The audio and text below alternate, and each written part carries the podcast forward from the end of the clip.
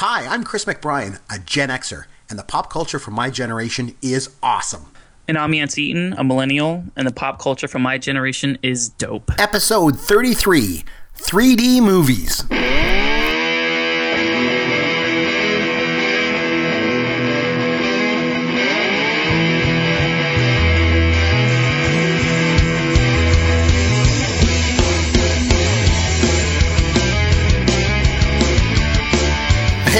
Chris McBrien, along with Yancey Eaton. As always, this is Pop Goes Your World. Yancey, you millennial, you young fella, I have a question for you, my friend.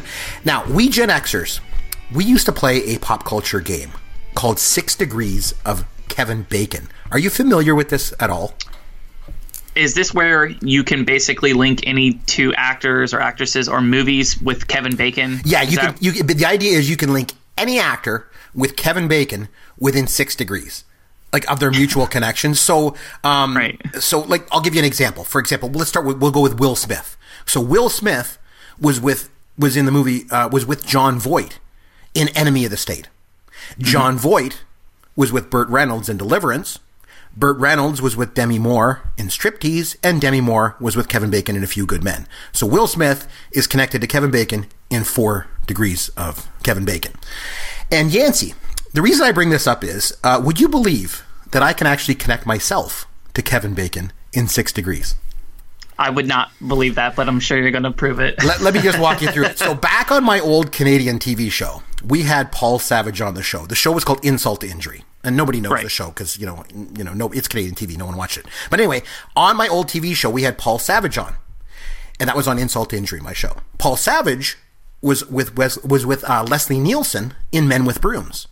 And Leslie Nielsen was with Denise Richards in Scary Movie 3, and Denise Richards was with Kevin Bacon in Wild Things. So, in I am the same number of degrees of separation uh, from Kevin Bacon as Will Smith. You're basically Will Smith. You're a white Canadian Will Smith. Uh, actually, I would say that's probably where the uh, where the uh, similarities end. Um, in fact, I think Will Smith didn't he remember he had a song? I think I could beat Mike Tyson. Did he? Yeah, he had a song when he first started out. It was called "I Think I Could Beat Mike Tyson." You know what the name of my song would be? I think I could beat Cicely Tyson. if it includes getting crunch berries up here in Canada, let's do it. you know, I had like this amazing childhood, which I did. And he went on to play Takashi in Revenge of the Nerds, which is one of my favorite movies like ever. Uh, true story. Ben Savage is the most famous person I've ever met in real life. Playing the sitar and all these flowers would drop on him. I had Reading Rainbow T-shirts. I had Reading Rainbow notebooks. Not crunch berries because we don't get those in Canada. My mom basically locked us out of the house. I gotta stay home and grease the Weezer. in '94, that Little Rascals movie that came out. In the But 94 version, Jesse, did they have to grease the Weezer? Oh my my my. Um, Okay, so a little bit of history for you, Yancey. Um, now, you know, as a as a millennial, you have pretty much grown up with the majority of big Hollywood movies being released in 3D. And, you know, I think there's a lot of reasons for it. Like, some of it has to do with, like, they just want the movies to sort of quote unquote look better, you know, or the 3D sort of enhances the experience of the movie. But I gotta tell you, young, young fella, when I was a kid, you know, back in my day. Three, back in my day. Yeah, 3D, you know what 3D was? It was just a gimmick. And like sort of stereoscopic or stereoscopic photography, um, it's been around for a while, but you know, I guess probably in the 50s, they started to really use it in the movies. And the first, the first color 3D movie was none other than the classic film Bwana Devil. Uh, it came out back in 52. And for a few years there, there was all these 3D movies that came out. They're mostly B, B movie crap, you know, like there was, like It Came From Outer Space and Son of Sinbad and House of Wax. And of course, you know, the, the all-time classic, Those Redheads from Seattle. Um, which, by the way, this, this, it's, this, there's a movie called Those Redheads from Seattle, and it's probably not what you what you might think it is, Yancey. It's basically um, a, a musical about the, the Yukon Gold Rush, believe it or not. But um, but anyway, Not what I, not what I was thinking. no, probably not. But anyway, so after after a little while, like the fifties, you know, the, the novelty kind of died off. 3D just kind of went away. But then, then oh, then came the 1980s, and a whole slew of 3D movies started coming out again, and there was sort of that new wave of 3D movies uh, in the 80s. A lot of new wave stuff in the 80s, I guess. But um, anyway, the big thing uh, with the 80s 3D movies was they the whole thing was they were gimmicky, and there was always like several times in the movie where something like jumped right off the screen at you and came right at you. It was just a gimmick, right? And um, so anyway, so the reason I bring all this up is because I'm going to focus on the 3D movies from Generation X on tonight's show. So most of these, Yancey, you won't even believe that these things exist, but oh, they do. Oh, they do. Let me tell you. So anyway, this should be good. So uh, why don't you kick us off with your number five 3D movie of all time, and we'll work our way to number one. All right, just as a, a, quick aside, I'm not particularly huge into 3D movies too. Like you were talking about, um, I kind of consider 3D movies a gimmick. I, I, think it's one of those things where, just like with 3D TVs, a lot of people expected, you know, the industry as a whole expected it to just completely take off, and everybody were, you know, was going to adapt 3D goggles and and have a, a home 3D entertainment system. But it's never really taken off. It hasn't, and uh, there are diehard fans who really like it. Me personally, I have vertigo. I have like severe motion sickness and inner ear problems, so I watch films in 3D, but I get deathly sick like halfway through it, and I have to keep taking the goggles off, and it's really really uncomfortable for me. But certain movies, I think like you still need to go see them. Um, with that being said, though, I most of the movies that I mentioned, I can't even remember the first movie that I saw in 3D. To be completely honest with you, um, so I'm just kind of going off of ones that kind of stuck with me, but I that's neither here nor there. Um, as a random honorable mention, I will give you my worst 3D film I've ever seen. It was oh, actually nice. the first movie. Yeah, it was the first movie my wife and I saw together when we were dating, and it was Saw 3D, oh, and it was terrible. absolutely terrible. It was really, really bad. Like you would see parts where like you know a piece of a person's body part is getting hacked off, and like this really just really poorly done like piece of like you know stuff would come flying at you on the screen and i don't know. It was just really really hor- horribly done. My wife wanted me to mention also resident evil 3d uh, it got absolutely tanked by you know critics and it didn't do very well in the box office but she remembers that as being like the first one that she saw and she absolutely loved it. So i just wanted to give her a little honorable mention there. But um, anyways so that was a long aside but number five for me i'm going to go with tron legacy. Uh, so Tron Legacy came out in 2010. It's obviously a sequel. It was directed by Joseph Kosinski and produced by Sean Bailey and Jeffrey Silver it is one of those films where it was also not very critically acclaimed at all. I think if you look on Rotten Tomatoes, it averages like in the 50s. Um, so one of the main criticisms of this film was that it was very, very captivatingly beautiful. The special effects are amazing. The 3D, it was one of those movies that was, you know, quote unquote, made for 3D. Um, but it just completely lacked any type of dearth as far as uh, you know character development. The acting was really spotty. Jeff Bridges was good in it, but uh, his character was just so flat and so one dimensional. Olivia Wilde, very beautiful woman, but her character, same thing, no personality. Um, somehow or another, like this movie still managed to gross almost half a billion dollars. Um, most of it off of the 3D just because people wanted to see this type of thing. Um, there's one particular scene in it. It's like the it's the uh, motorcycle race. You know, whenever they're actually they're all on like these motorcycles and they have like this neon light. You know, basically trailing them. It's like the old Snake game that used to play on little handheld devices and stuff. Really awesome scene. The movie as a whole, it's, it, it is really, really captivating. But after the first 30 minutes or so, the lesser kind of wears off of it. But I, I, just wanted to put it in here just because it was so beautiful, even though it's a really, really flawed movie. So Tron Legacy is my number five. It doesn't have a lot of rewatchability, but uh, really, really captivating. And you know, the original came out in 1982, and it wasn't even in 3D when it came out. Uh, really? it, it, should have been. I mean, you know, it almost was. It had these weird special effects in it and everything, you know, that were like sort of groundbreaking for the time. But but speaking of the early '80s, I want to take us back there for a minute. Um, as I mentioned, there was that revival of 3D movies that happened in the early '80s, and I'm going to get to some of them shortly. Oh boy, this this list is going to be good. But what happened was all this popularity of the 3D movies, you know, that came out in the early '80s, caused TV to take notice. And I remember the thrill I had when they announced that they were going to be showing a 3D movie on TV. And, and, and it was in my small town when I grew up as a kid. I grew up in Port Elgin, Ontario. Okay. So mm-hmm. we had to go to our local store, which was called Ralph's Highway Shopette. And we'd go there and it, you, you would go and you would buy 3D glasses from there in order to watch the upcoming 3D movie that was coming on TV. And by the way, Yancey, I should mention the 3D glasses back then weren't the fancy ones that you millennials are used to. You know, the ones you guys have with the plastic frames and the silver lenses. Oh no. Oh no. These glasses were made out of paper and they had one blue lens and one red lens. And anyway, so I went down to Ralph's. I got my paper 3D glasses and I got ready to watch the 3D movie on TV. And let me tell you, that was pretty exciting when I was a kid, but the whole town was glued to our TV sets to watch this old movie from 1953 called Inferno. And from what I remember, it was about this woman and she like abandons her husband out in the desert so she can like run away with some other guy. And then they expect the husband just to die you know out there in the heat and everything.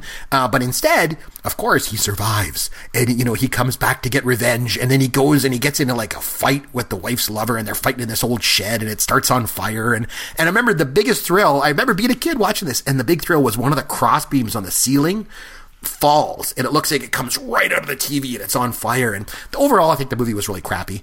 But for a kid that loved movies the way I did and loved the novelty of 3D and came from a really, really small town like I did, this was a really big deal at the time. I remember that. So it makes my list. That's my number five. On to your four. That, I've never heard of that film before, but let me ask you a question. How Yes. much were those 3D goggles, those I- 3D glasses? if- you know what? If I remember correctly, for some reason, I think they might have even been free. I think it was like sort of a, a gimmick that the local, you know, cable station that had, you know, of course, you know, three channels on it was giving them out as just a promotion. You know what I mean? If I remember correctly.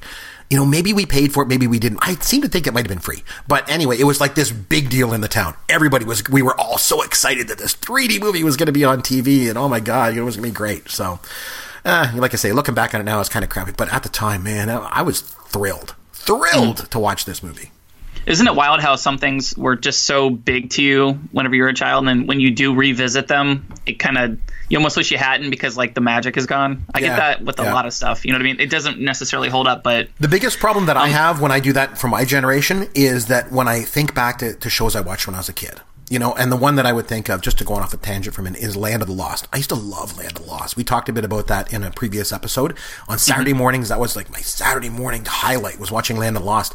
And when I was an adult, then they came out on DVD and I was so excited and I went and got them and I was just so pumped to watch it to take me back and that nostalgia it did take me back but let me tell you i realized those special effects were horrible They looked like it was done in someone's backyard but uh, anyway so uh, your number four 3d movie of all time what do you got Uh, number four for me, um, I'm not super big into the whole comic book genre or graphic novels. It's not that I don't like them. It's just it. I don't know. I was into a lot of things as a kid, and comic books weren't one of them. I don't know why. I just I never really got into them. Even though I was an adult, I'll watch most of the major comic book films, but I always kind of wait for the reviews to come out. And if it's something like Dark Knight or you know Logan, one of one of these movies that has a really big budget that isn't just kind of a retread of the same stories, I'll give it a chance. But I'm not that diehard. Um, with that being said, though, I did want to go see Watchmen back in 2009 simply because, um, you know, I'm a, I'm a big reader. You know this. I read a lot, and I'm one of my goals is I want to read uh, Time Magazine's 100 greatest novels of all time. I want to read every single one of them, and I've cool. I've got a, maybe 30 right now. I still have a long ways to go, but Watchmen, the graphic novel, has always been. Uh, you know, even though it's you know it came out in the 80s, it's always been in that top 100. Um, so whenever this movie came out, it had you know all this buzz built around it. Had like this really crazy like cult just undertow of people just really excited to see it. And I remember this was actually the first movie I've ever seen in IMAX. I drove with some friends to Tampa so I could see it. Um, the movie itself is is pretty good. Um, I mean the characters in it are, are pretty interesting, like Rorschach and Doctor Manhattan. Um, but the 3D, this is one of those films where the 3D actually enhanced it, and it it, it was the first time to me where 3D films didn't feel like a gimmick. And like I said, having it be the first experience I ever had with IMAX, man, I was just completely blown away. There are scenes where um, Dr. Manhattan is he's like meditating on Mars. I think I actually referenced this in an earlier episode. One of the craziest films I or crazy scenes I've ever seen, just because like he's building some like gigantic glass you know pyramid of like pieces of glass and things are floating and it's coming at you and it works so well with the with the IMAX it's just like I said, it was one of the most seminal moments I've ever had in, in, movie experiences. And like, I don't have a huge relationship with the franchise as a whole to begin with, but for it to be able to captivate me and bring me in so much with this film and just how well all the 3D was done with it, um, it was just, it, it, was a really, really neat experience. This is one of those films I kind of wish they would re-release it and, you know, maybe update the graphics just a little bit. I know that was only, what, seven years ago? Eight years ago at this point. Um, but man, it was a really, really wild experience seeing that in IMAX. So that's my number four is uh, Watchmen. By the way, do you ha- do you guys have any IMAX theaters close to you up in Ontario? Uh, yeah, there's one down in Toronto at um, at Ontario Place, if I remember correctly. There used to be Yeah. one there. I don't know if they got rid of it. I'm pretty sure it's still there. Um, okay, so my my number four. Actually, I hate to do this, but I'm going to welch a little bit. I've got a tie at number four. So these are two movies. Any Gen Xers out there are going to know exactly what I'm talking about. These movies. Okay, the first one is Space Hunter: Adventures in the Forbidden Zone, and the second one, another equally wonderful title, is Metal Storm: The Destruction of Jared-Syn. Okay. So, after she did the first season of The Facts of Life, and but before she did The Breakfast Club or 16 Candles, Molly Ringwald appeared in the science fiction 3D classic Space Hunter. Adventures in the Forbidden Zone. And yes, Yancey, that's the title of the movie. So it, the way it is in the future, there's like these three women that get take host, they're taken hostage by like these space pirates, right?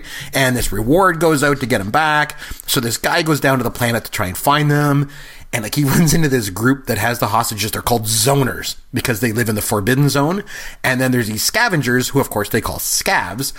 I don't think the producers were the most creative people, Yancey. They probably blew all the budget on 3D effects. So they couldn't afford to hire writers. I don't know. Maybe that's the case. But any, anyway, so one of the scavs was Molly Ringwald. And then she goes along to try and help this guy. And then there's Ernie Hudson from Ghostbusters. And of course, Michael Ironside was the bad guy, Overdog. The thing I remember probably the most about the movie was there was this big train, like ship combo that was like on these train tracks and it had these huge sails on it. And that's where Overdog lived it, it, all sounds crazy. It totally was, but that's the 80s for you. So the tie movie for me then on this one was Metal Storm, The Destruction of Jared-Syn. It was one of the most super trippy movies I've ever seen in my life. It was all about these crystals and green liquid and nomads. And the leader of the nomads was Richard Moll. And he actually shaved his head for the part. And you got to remember, back in the 80s, not a lot of people shaved their head. It's not as common as it, you know, became, you know, 20 years later. So Richard Moll, with his head shaved, it, it gave him sort of a different look and it helped him land the part of Bull Shannon on Night Court. But anyway, those two movies were really bizarre, super trippy. And let me tell you, watching them in 3D back in the 80s, oh, it was awesome. So that's my tie at number four. On to Man, you're re- you're really giving me some obscure stuff. Oh yeah, but but I'm telling you though, you think it's obscure? Gen Xers that listen to this podcast right now are saying, "Oh yes, Chris, I remember both those movies. Absolutely, saw them in the theater. Yep, I can tell you right now." Okay. All right. So number what are we on? Number three. Number, three, three, for me is uh, appropriately Toy Story three, which also came out in 2010. Um, true story. Whenever this movie came out, I was living in Gainesville with my best friend. And I got really, really upset because he and his girlfriend went to see this in theaters without me. Like I was livid, you know what I mean? Like so, so mad. So I ended up going by myself in the middle of the day, um, and it was basically like an empty movie theater, you know, because this is a college town. There's not a whole bunch of people who are, you know, going to go see Toy Story in the middle of the day when they're in class and stuff. But I remember watching this in 3D, and I felt completely immersed in this. It, it, looked and felt and moved so real and, as a 3D movie that I felt like I was a toy myself. Um, the 3D in itself was perfect, but also the movie in itself is perfect. I mean, it has almost a nine out of ten on IMDb. I mean, if you look at every single score that it has, it's this is one of the the, the best movies of the last 20 years, which is really kind of crazy to think about, like an animated movie being rated so highly. But I mean, this won two two Oscars. It won total 58 awards and 89 nominations. Um, they, they they won all kinds of production awards for for 3D effects and and you know CGI rendering and everything. It was a it was underrated just because so many people focused on the characters and the script and you know and it, it is a fantastic movie in that sense. But man in 3d it was truly truly an incredible movie. And I, I didn't expect to put this on my list and especially having it be number three. But toy story was or Toy Story 3 was just so so amazing in 3D. This was one of the first movies too where I watched in 3D where it didn't actually make me sick and it wasn't like an obtrusive gimmicky kind of thing. It was just so seamless within the movie itself that it really kind of like took the 3D level to it like to the absolute extreme. So Toy Story 3 is like I said I know it's a really weird pick. I know you've seen it, you have kids, you probably own it, Chris, but really really a fantastic movie. Probably probably Pixar's best movie in my opinion. I, I agree with you, and actually, it's the thing is that movie is you know I don't even think of it you know in terms of the 3D because I've only watched, it on DVD. I didn't watch it in the theater. Um, uh, but I'll tell you what, like when you look at that movie, the script was just so good. I'm like, who wrote this script? It's phenomenal. It's got something for everybody. There's action in it. There's suspense in it. There's these great scenes in it, and at the end. You cry like it's like Yeah. whoa! It's like really good. We need to do um, uh, a show sometime on chick flicks that we like, and we also need to do one on mo- movies that will make grown men cry. This will probably be number one. Um, but anyway, okay. So my number three. Um, when, when you think about 3D, what better genre of film to shoot in 3D other than a comedy, right? so, better yet, better yet, how about if you do a comedy that features a Russian espionage plot to steal an invisibility potion? Yes, Yancey, someone not only pitched this idea to a studio, but a studio actually said yes and greenlit this project and threw money at it. And thank God they did too, because it gave the world the Steve Guttenberg gem, The Man Who Wasn't There. So, believe it or not, hmm. Yancey, there was a time when Steve Guttenberg was one of the biggest actors in Hollywood. I know it's hard to believe, but Police Academy, Cocoon, this guy was really on his game for a while there. And then he also did this 3D movie, The Man Who Wasn't There. And for those of you out there, again, just like the last one, any Gen Xers out there, you know exactly what I'm talking about. So I won't get into too many details, but let me just say this. For a young guy in the 80s, watching a movie like this, it was something else. Because not only was it in 3D, there were nude scenes in it. And oh, Yan- Oh, my. Yancey, let me tell you, the, the, the 80s were a time when this sort of thing happened in movies all the time. Like now, studios are all worried about, you know, staying PG so they can get more people in the theater, right? Make more money, more money. But back in the 80s, there was like comedy after comedy that had these type of scenes in them. And the fact that this one was in 3D, well, I couldn't exactly exclude it from my list. So that's my number three. so you're number two. What do you got? You know, sometimes sometimes your all of your selections are so obscure that I wonder if like there's a, a show in the future where you're basically trolling me the entire time and you're just making stuff up, seeing if I'm gonna catch on. That's this show. Literally every single thing that you've mentioned this show I am completely oblivious to, which is what I want you to do is go after the show, re-listen to the show, and go back and go into IMDb and type in the man who wasn't there. Type in, um, you know, anything. Go and take a look at uh, on on YouTube. You might even be able to get some of those things. Mm-hmm. Okay. I would I wouldn't punk you. Why would make you think I would want to punk you on this kind of stuff? Yeah, true. I was actually going to make a joke about Gutenberg also inventing the printing press, but I couldn't figure out a way to make it work. But He was on. Uh, he went on to uh, uh, Dancing with the Stars, didn't he? Chris, you were asking the wrong person. Yeah, dude. I'm pretty sure. But anyway. But I'm telling you, Okay. that the man who wasn't there, you got to go check it out because I remember the thing was it was Lisa Langlois was was the actress that was in it because she was from North Bay, Ontario, which is about three hours north of Barrie, where I live right now. And she was the one. She was kind of breaking into Hollywood at the time, and I think they kind of duped her when they did this movie because they got her into it and said, "Hey, you're going to do this comedy," and I was like, "Okay, I'm kind of breaking into Hollywood. This is pretty cool." Oh, and by the way, we didn't tell you there's nude scenes in it. I'm like, well, what? you know? So, but anyway, so check it out. Man who wasn't there. It did exist. I'm not. I'm not trolling you. Okay. Um, you remember earlier in the show whenever I talked about how I have crippling vertigo and motion sickness? Yes. This next film literally uh, it, it inflamed that to a level I've never experienced in my life, but it's still one of my favorite movies of all time. And uh, it's a 2013 film. I know you can guess it almost immediately. It's a science fiction film, and it won seven Academy Awards in that year. Do you know what the movie is? In 2013. Correct. Uh, 3D movie. What came out in 2013? Um, no, I'm no, no. It was Gravity. Oh, Gravity. Sandra Oh, Bullock see- and George Clooney. See, Yep. again, I didn't see it in the theater, so I didn't see it in 3D, so it throws me. That was a Okay, good movie, was- though. I really liked it. yeah, it was it.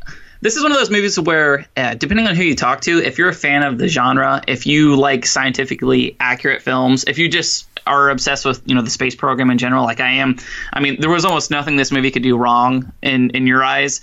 Uh, But I, I would also talk to other people who they were so turned off by this movie. They thought it was so boring. I heard of people like walking out like halfway through this film, which I just didn't get because this this was like right up there with Interstellar with me as far as being completely captivated. And like I said, with this particular type of film, I think the the nausea, uh, nausea, the nausea. I'm saying it weird. The nausea that I felt and experienced while watching this. yeah, sorry, sorry, mate. Um, That, what's this all about? but uh, the way I felt physically, I felt was an accurate representation of how an ac- actual astronaut would feel as they're whipping around in space. Um, you know, you've seen the movie, Chris. If, if anybody it hasn't, great. It was great. you know, basically it is an absolute storm as far as everything that could go wrong does go wrong. This woman goes through a lot. I mean, there's there's explosions. There, well, not pure explosions because there's no fire in, in space, but you know what I mean. She's whipped all over space. There's pieces and particles flying everywhere. It's complete chaos, and that's what you get whenever you have it in 3D. I mean. You know, her hurling through space and stuff. Like you literally, like there were moments where I had to take my glasses off, Chris, because it was, it felt so, so real and so incredibly immersive. Um, it was just, I mean, it's a two-hour film. I think it's a little over two hours, and it's nonstop action the entire time, nonstop.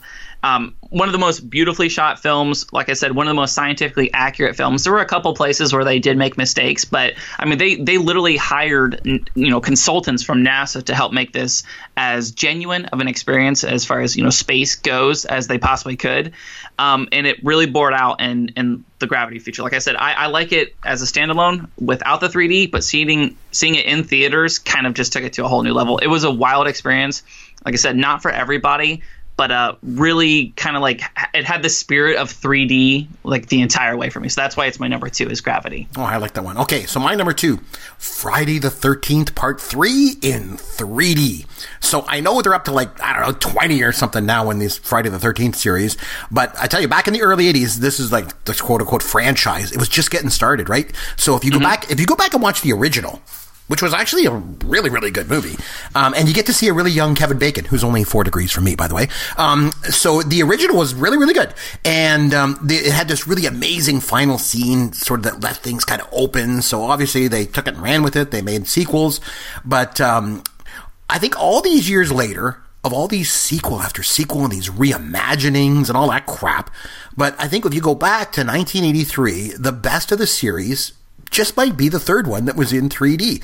And I think for, for that short time period of time, like I was saying in the early 80s, when 3D movies kind of made a comeback, this was probably one of the best ones of the time. And it had some of the best sort of jump off the screen and come right into your face stuff in it. It was scary. It was an all around good time. So I really enjoyed that movie a lot. Uh, so that makes my number two Friday the 13th, part three in 3D. On to your number one. Very interesting. Okay, yep. my number one is. I, I'm not sure if it still is, but for a good while here, it's been the number one grossing film of all time, and that's Avatar. I don't know if you know offhand. Is it still number one, Chris? I, I don't know. Maybe we'll get to that in trivia. How about that? Yeah, okay. So Avatar is awesome, and this is another film I've mentioned in the past. I took my dad to see this. My dad is colorblind, and the last movie he had seen in theaters was uh, The Lion King back in 1994. So as you can imagine, a lot changed during that you know, no that kidding. time period. And uh, you know, for somebody like my dad, you know, who doesn't have impeccable vision and like I said, is colorblind, he was so enthralled with this movie. He was just like every time I look over at him, he would look over at me and he's just like like holy cow, like what am I looking at?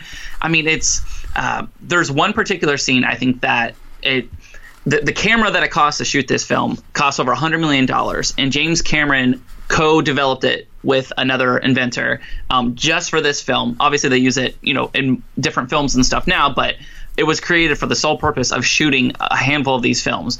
Um, there's a night scene where they're going through a, a, jungle or some sort of forest, and all of the plants and animals kind of have this this glowing bioluminescence to them. You know, they glow, and there's these bright, really vibrant neon colors and it's it's just one of the wildest things you've ever seen. I've never seen it in a movie before, and I don't think anybody has really kind of nailed it since then. It's just the trippiest experience, and you know there there there are moments when they're flying on you know kind of like lizard dragon creatures, and to see that in 3D is just absolutely wild. There's so many different scenes, like really subtle things.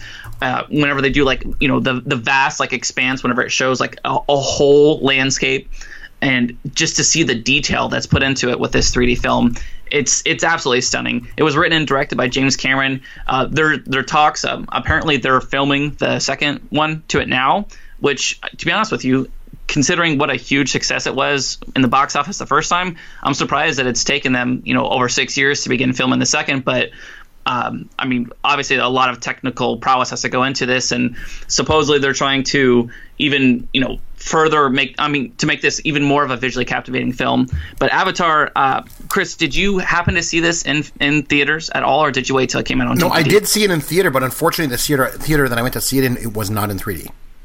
Okay, yeah. So I, I saw this in, in IMAX 3D, and uh, I mean, it cost me like eighteen dollars or something for one movie ticket. But this was an experience. This was this was one of the few films that I actually went to the theater and watched it again and paid for the IMAX again. So I, I literally had you know over fifty dollars invested in this movie before it ever came out on DVD or Blu-ray, and it's just a, a really really beautiful film. From a script standpoint, yes, it basically is a Pocahontas retread, but visually, I mean, it's something I'll, I'll never forget having seen it in movies before. It was absolutely wild. So that's my number one is Avatar. And you know, really really, if you want to look back on sort of the, the sort of the rebirth of the 3D movie, you know, I think you can kind of tie it to James Cameron when he did, came out with Titanic Ghost of the Abyss in 2003. Mm-hmm. Remember that IMAX 3D movie he did? Kind of started to get interest in this again. You know, quite a, quite a guy. Okay, so your number one movie and my number one movie are quite far apart in terms of quality, we'll just say. But, That's too bad. oh, let me tell you. So, as you know, I've mentioned numerous times on this podcast that Jaws is one of my favorite movies of all time. And we'll get into it more in a future episode. I, I promise we'll do that. But, you know, I just, I love that movie, right? And mm-hmm. then in 1978, they came out with Jaws 2. And, you know, as much as sequels usually suck, Jaws 2 is actually a bit of a personal favorite of mine. You know, I, I just love it. But then, anyway, then in 1983, in the middle of the old 3D craze we've been talking about, and, um, and, and, and the thing is too, I, I should mention, like, as I mentioned kind of a little bit before, I kind of touched on, the big craze in the early 80s about the 3D movies was just like, like, like the big thing was that they always made sort of the third movie as a 3D movie. It was just like a further gimmick.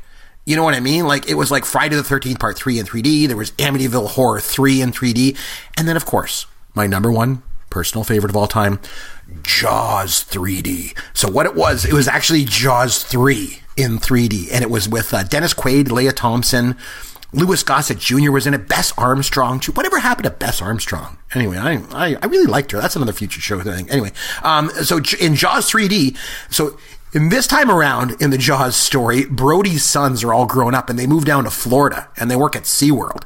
And a shark gets into the park and starts attacking people. So they capture it. Oh, but of course, it turns out that, you know, that shark is nothing because its mother comes looking for it. And the mother is like this huge shark. And she starts wreaking havoc on the park. And then they, they actually, at the very end, they, they blow her up. And then her, quote unquote, her jaws are just floating in the water and they come right off the screen at the audience. That's the, like one of the final scenes in the movie. The jaws are floating. Oh man, I, I love campy stuff. You know that? It doesn't get much campier than Jaws 3D. Um, I remember the big knock too when it when, when it came out. A big knock a lot of people had on it was they said, "Well, there's no way they can make the whole shark come right off the screen," you know, because that's what audiences wanted at the time was that you know come off the screen moment. And and obviously they they didn't. They couldn't make the shark come off the screen.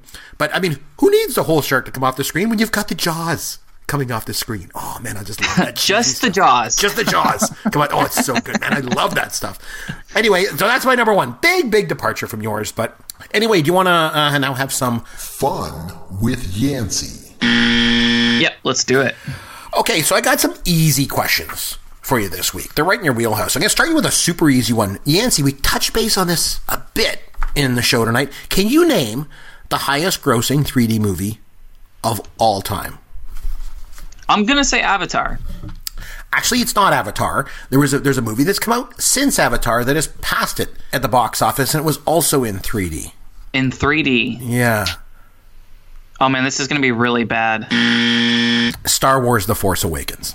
Oh come on! If you want to give me five seconds. yeah, sorry. And but the thing is, here's here's the thing that I've got, young man, with your generation. The cost of 3D tickets is higher. Right? If you went to see Star Wars The Force Awakens, and if somebody else went to see Star Wars The Force Awakens in 3D, they pay more money. Right? Right. So, Correct. you know, it, it, for me, it, it kind of screws with the box office. I mean, I know everybody wants to be the biggest and the best, but I think if you just kind of adjusted everything sort of for inflation, or if you just looked at number of tickets sold, I can, there's, there's a question for you. And so there's a trivia question. If you just went by the number of tickets sold only, okay? Any idea what the number one movie of all time is? And I'll tell you what, it ain't Avatar, and it sure ain't Star Wars The Force Awakens, because this movie sold twice as many tickets. well, was it Empire? Nope. No, not even close. I don't know. You got to go way back. It's Gone with the Wind. Gone with the Wind still sold more tickets than any other, almost twice as many tickets as Star Wars: The Force Awakens. Believe it or not. Uh, okay, so uh, here's one for you. Okay, um, this is a 2005 3D movie. Okay, Okay. this one's right in your wheelhouse, right? Uh, so this movie featured Kristin Davis, David Arquette, and George Lopez as the adults, and a very young Taylor Lautner as one of the kids. The movie was directed by Robert Rodriguez, and it totally bombed at the box office. Can you name the Oh. movie? Was this Arachnophobia? No, it wasn't. Robert Rodriguez made this movie based on an idea that his kids had. Turn it into a movie. Then no, I have no idea. Dude, it's the adventures of Shark Boy and Lava Girl. yeah, that's that's not uh that's not right in my wheelhouse. Okay, so here's one for you. This 2010 comedy horror, okay, was a remake of a 1978 classic, which is a personal favorite of mine, by the way, the, the 1978 classic, of course, which in itself, by the way, was a spoof of Jaws. So, Yancey, can you name the 2010 movie that featured lots of boobs and blood in eye popping 3D that was a remake of a 1978 movie? Is it Piranha? It is, yes.